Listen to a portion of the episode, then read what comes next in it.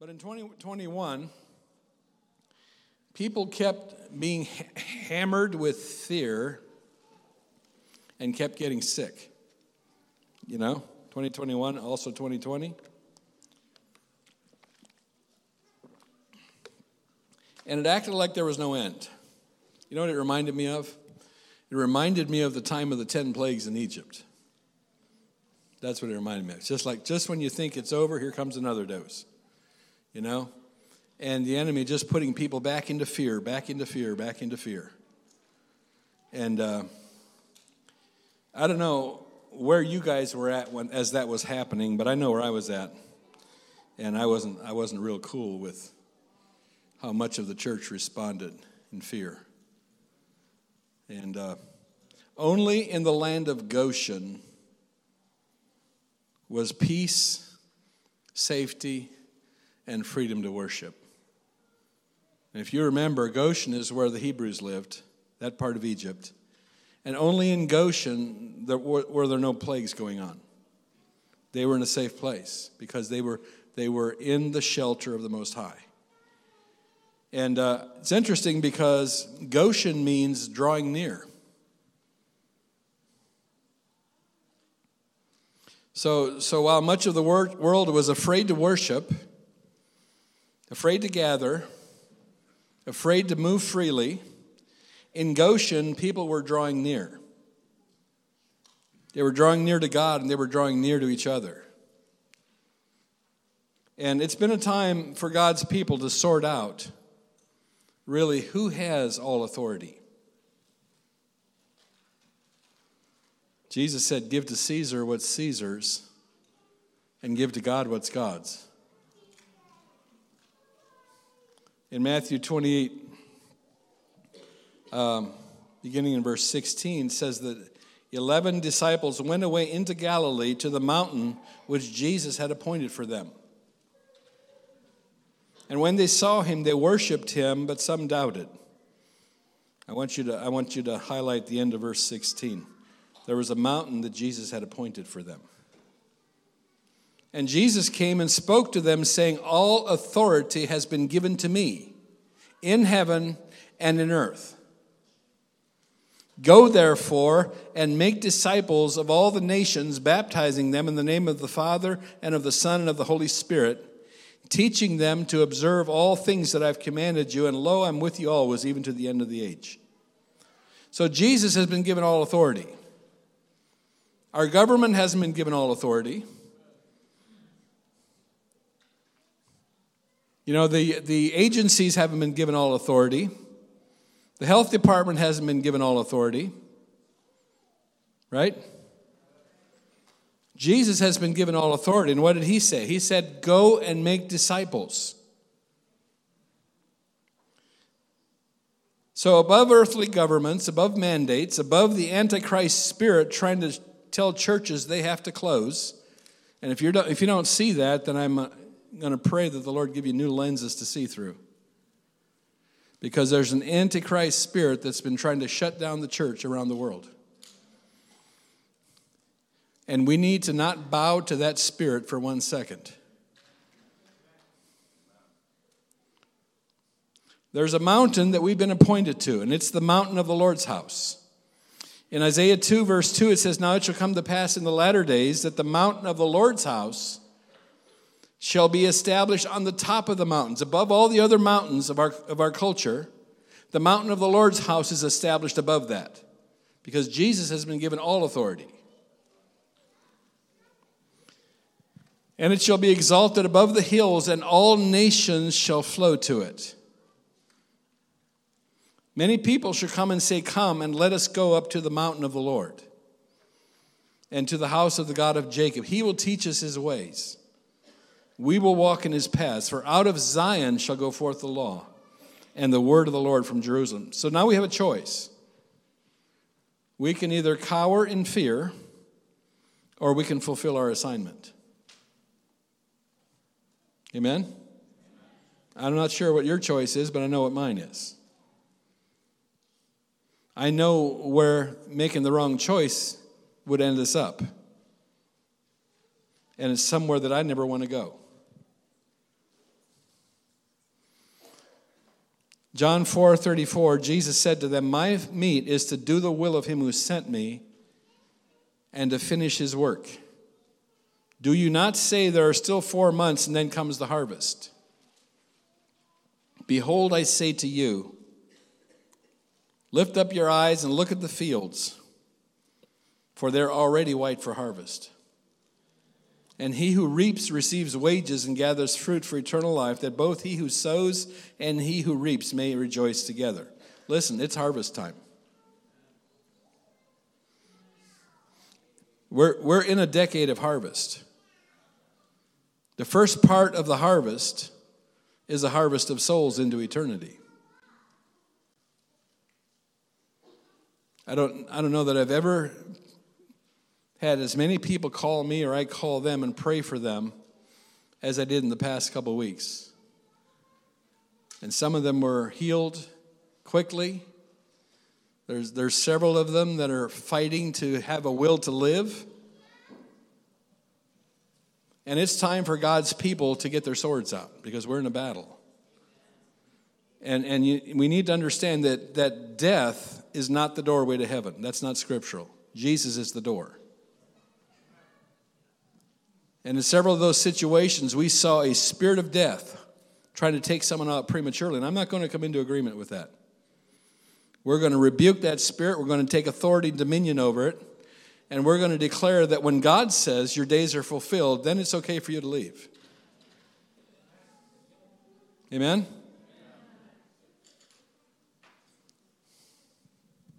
And I'm not about extending somebody's days if their days are up. There is a time appointed for man to die. But I'm also not about glorifying the spirit of death in the body of Christ and allowing it to gain the victory when the Lord has given the victory to Jesus.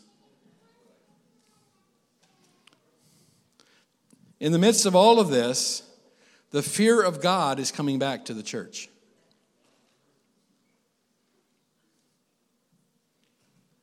I don't know about you, but I'm really glad. Because the church has become so politically correct and so irreverent and so flippant about the God that we serve that I have been praying for the fear of God to come back to the church.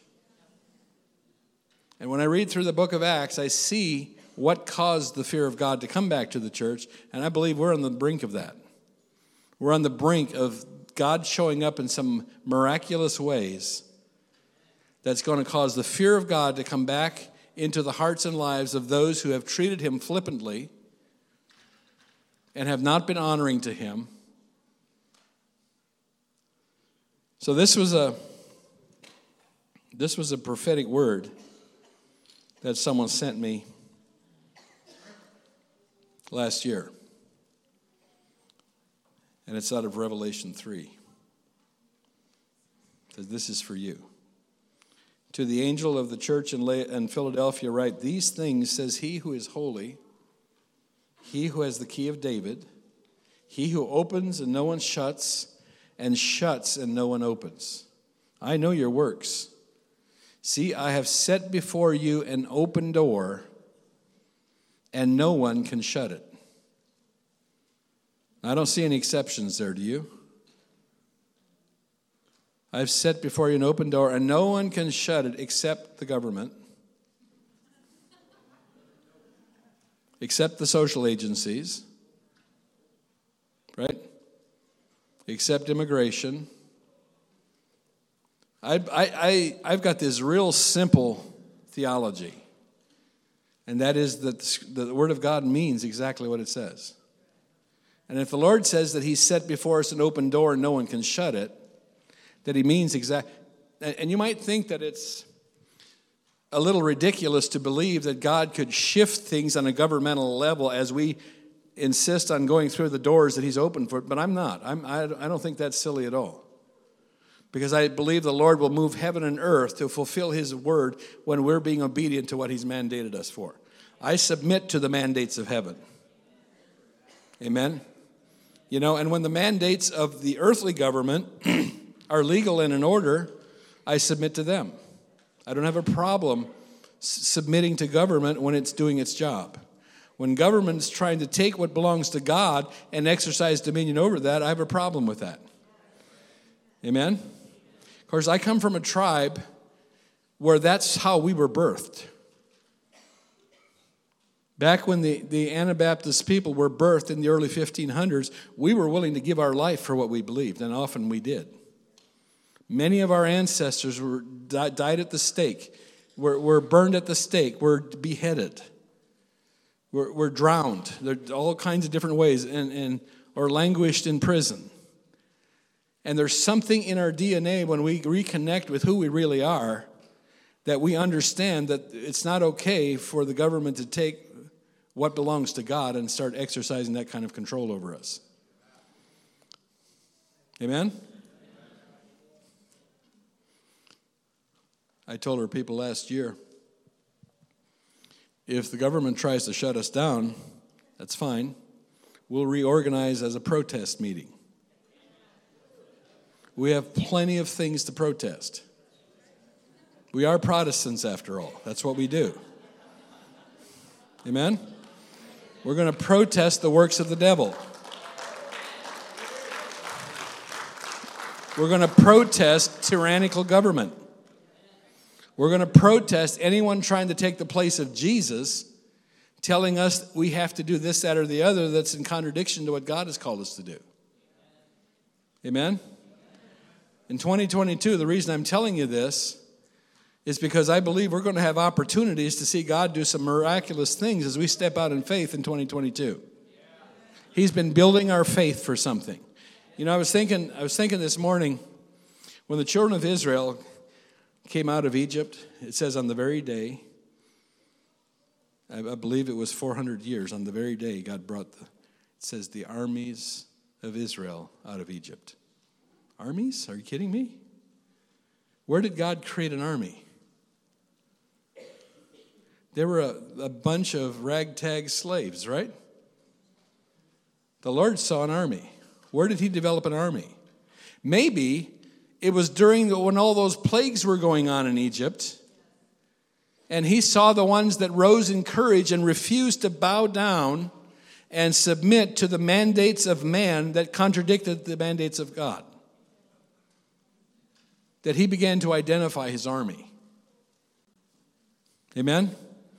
I, I have, you know, any of you that have stood for truth, stood for righteousness, stood for God's call, His hand on your life, you know, you've stepped out in faith, you've fought for what you believe.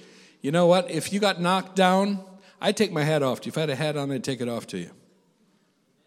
Even if you got knocked down, because you're going to get back up and you're going to go at it again. God's developing faith in us.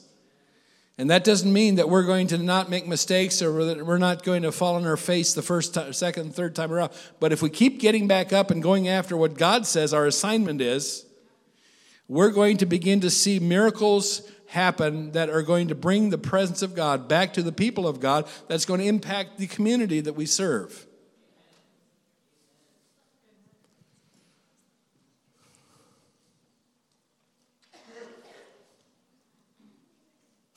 No one can shut it, for you have a little strength, have kept my word, and have not denied my name. That, wasn't, that wasn't all. Uh, verse 9 says, Indeed, I'll make those of the synagogue of Satan who say they're Jews and are not, but lie. Indeed, I'll make them come and worship before your feet and to know that I've loved you. Boy, I'd like to comment on that.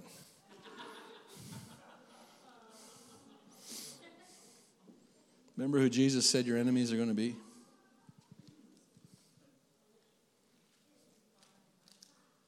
He said, Your enemies are going to be those of your own household.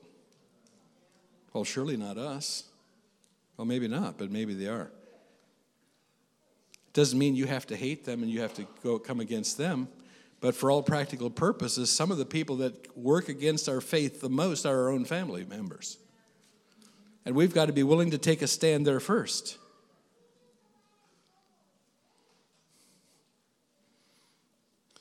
Verse 10 says, and this is part of the word again because you have kept my command to persevere, I also will keep you from the hour of trial which shall come upon the whole world, to test those who dwell on the, on the earth. Has the Lord kept us? Yes, He has.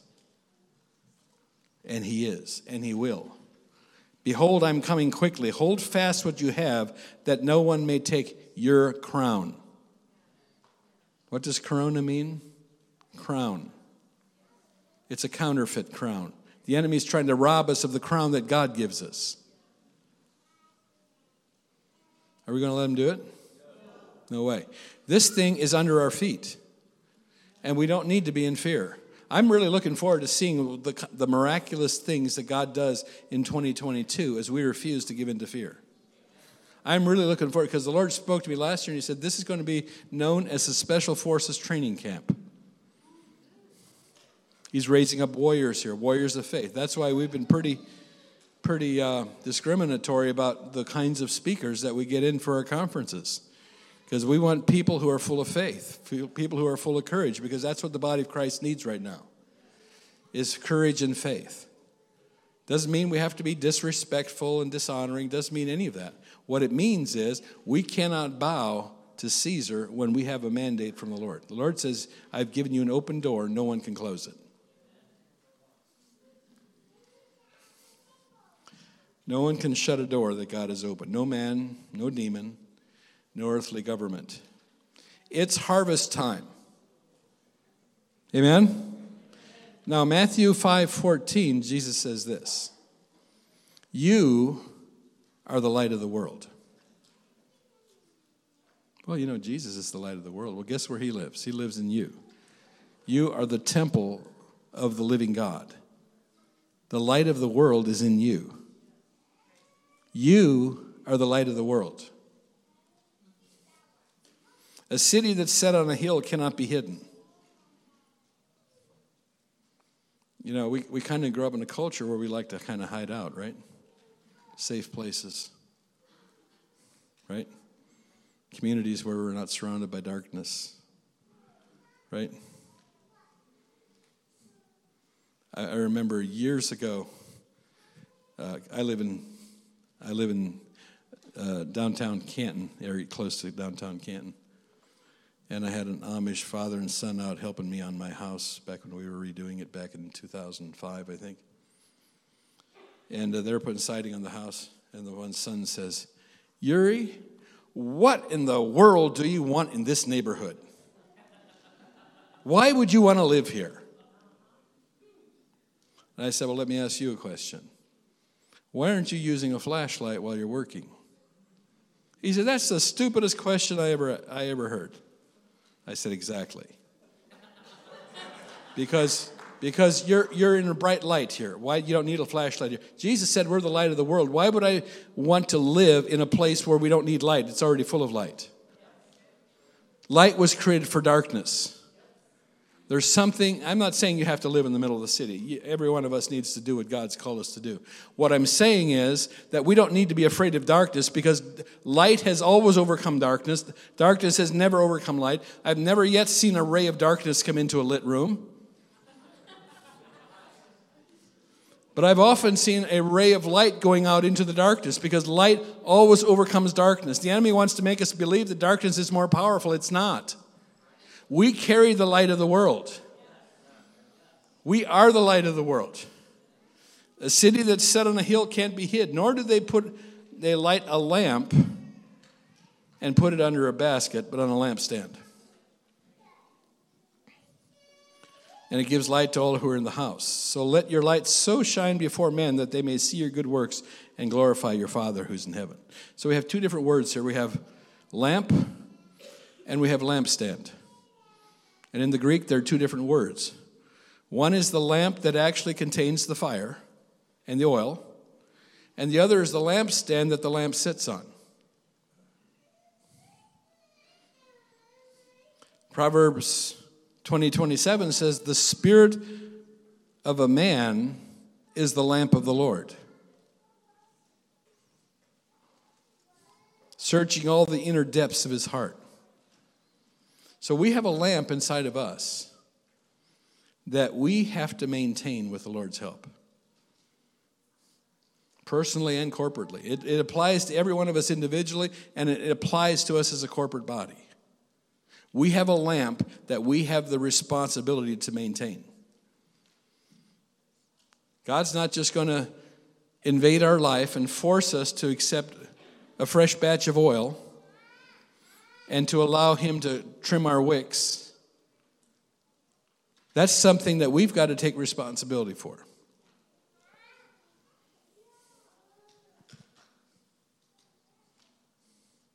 Your spirit is the lamp that must be filled with fresh oil and kept burning bright. You know, when I hear that God's pouring out His Spirit somewhere, I'm not one of those who sits at home and says, Well, if the Lord wants to do something with me, He knows where I live. That's a very arrogant statement. I'm not going to apologize for making it. That's a very arrogant statement. My lamp is always hungry for fresh oil. My wick always needs continual trimming. God provides the lampstand to set the lamp on. The lampstand, if you look at it in the tabernacle and in the temple, is a beaten work of pure gold. It's a work of the Holy Spirit. It's the Holy Spirit beating us together. How many of you felt like you've been beaten together here in the body of Christ? Because there's multiple cultures here that God's bringing together. And that's uncomfortable as all get out sometimes. Because there's people here from tribes that they come from different tribes than the one I come from, and it's uncomfortable, and we have conflicting values and all of that. It's an opportunity for us to deal with stuff that if we stayed in our own comfortable lane, we wouldn't have an opportunity to deal with. I can't tell you how often recently people have encountered us and they're like, something different about you guys. We, we, we, had it happen with prophetic people down at the Morning Star Camp. What, what is, we've never felt what we feel from you guys. It's a family thing that's different. We don't, we've not encountered this before.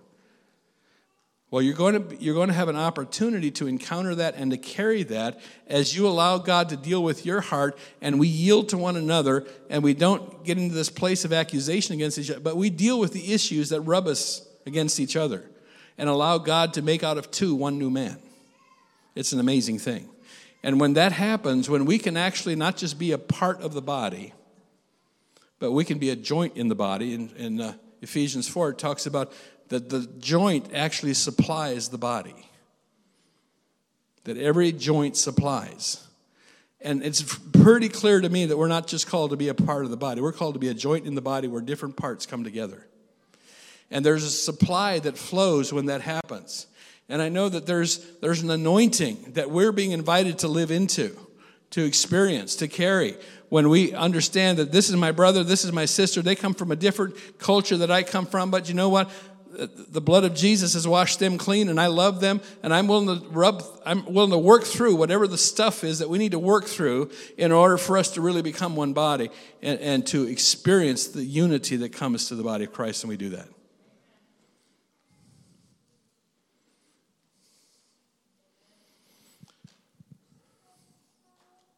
Revelation 2, verse 1.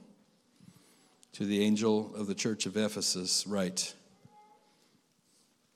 These things says he who holds the seven stars in his right hand, who walks in the midst of the seven golden lampstands. I know your works, your labor, your patience, and that you cannot bear those who are evil. You've tested those who say they're apostles and are not, and have found them liars. And you've persevered and have patience and have labored for my name's sake and have not become weary. Nevertheless, I have this against you. You have left your first love.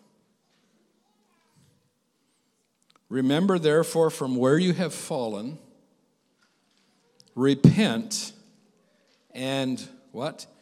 Do the first works. What were the first works? Heal the sick, cast out devils, cleanse the lepers, visit those who are in prison. Freely you've received, freely give, right? Those are the first works. Right? Repent, therefore, and do the first works, or else I will come to you quickly and remove your lampstand from its place unless you repent. The same brother who sent me that prophetic word about the open door that no man can close, I saw posted the other day lampstands are being removed. Repent, repent, repent.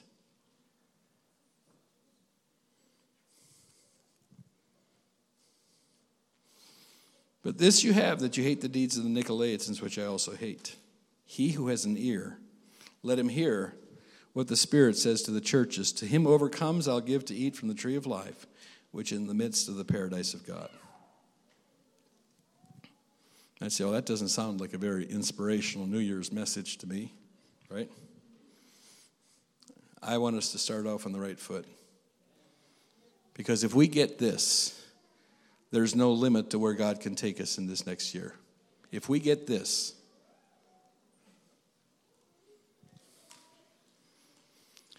lamps are our responsibility to steward. They have to have wicks trimmed, which speaks of repentance.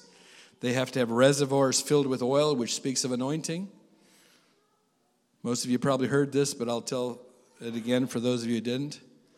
Uh, Bill Lynch had told us that the Lord showed him that the wise virgins got their oil from the oil merchants, and the oil merchants is the places where the God is pouring out his spirit, and they were not too proud to admit that they need oil that they don't have, and they were willing to go and get what they didn't have yet. They were willing to go honor what God was doing someplace else. They were willing to, to come to a place of humility and say, I need something that I don't have. I need more than I have. I need a touch from God that I don't have.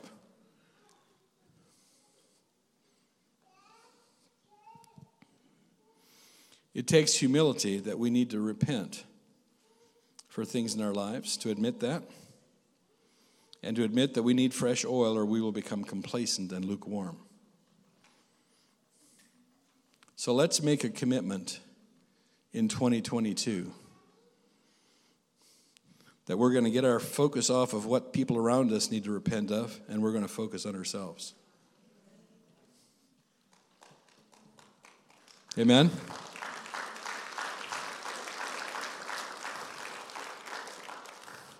1 Corinthians 11:31 says if we would judge ourselves we would not be judged.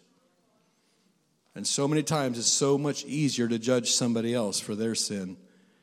And, and in the process, we're like the Pharisee.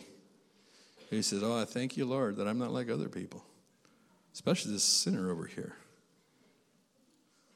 And he's the one who went home justified, not the Pharisee, because he couldn't see past his own hypocrisy. God's not judging you for what you do, He's judging you for the conditions of your heart. Amen? I feel like I need to give an altar call after all that. Amen? Let's stand. If you're here today and you need to repent of lukewarmness, you need to repent of being judgmental of other people but not judging yourselves. I'm going to ask you to have the courage to come to the altar.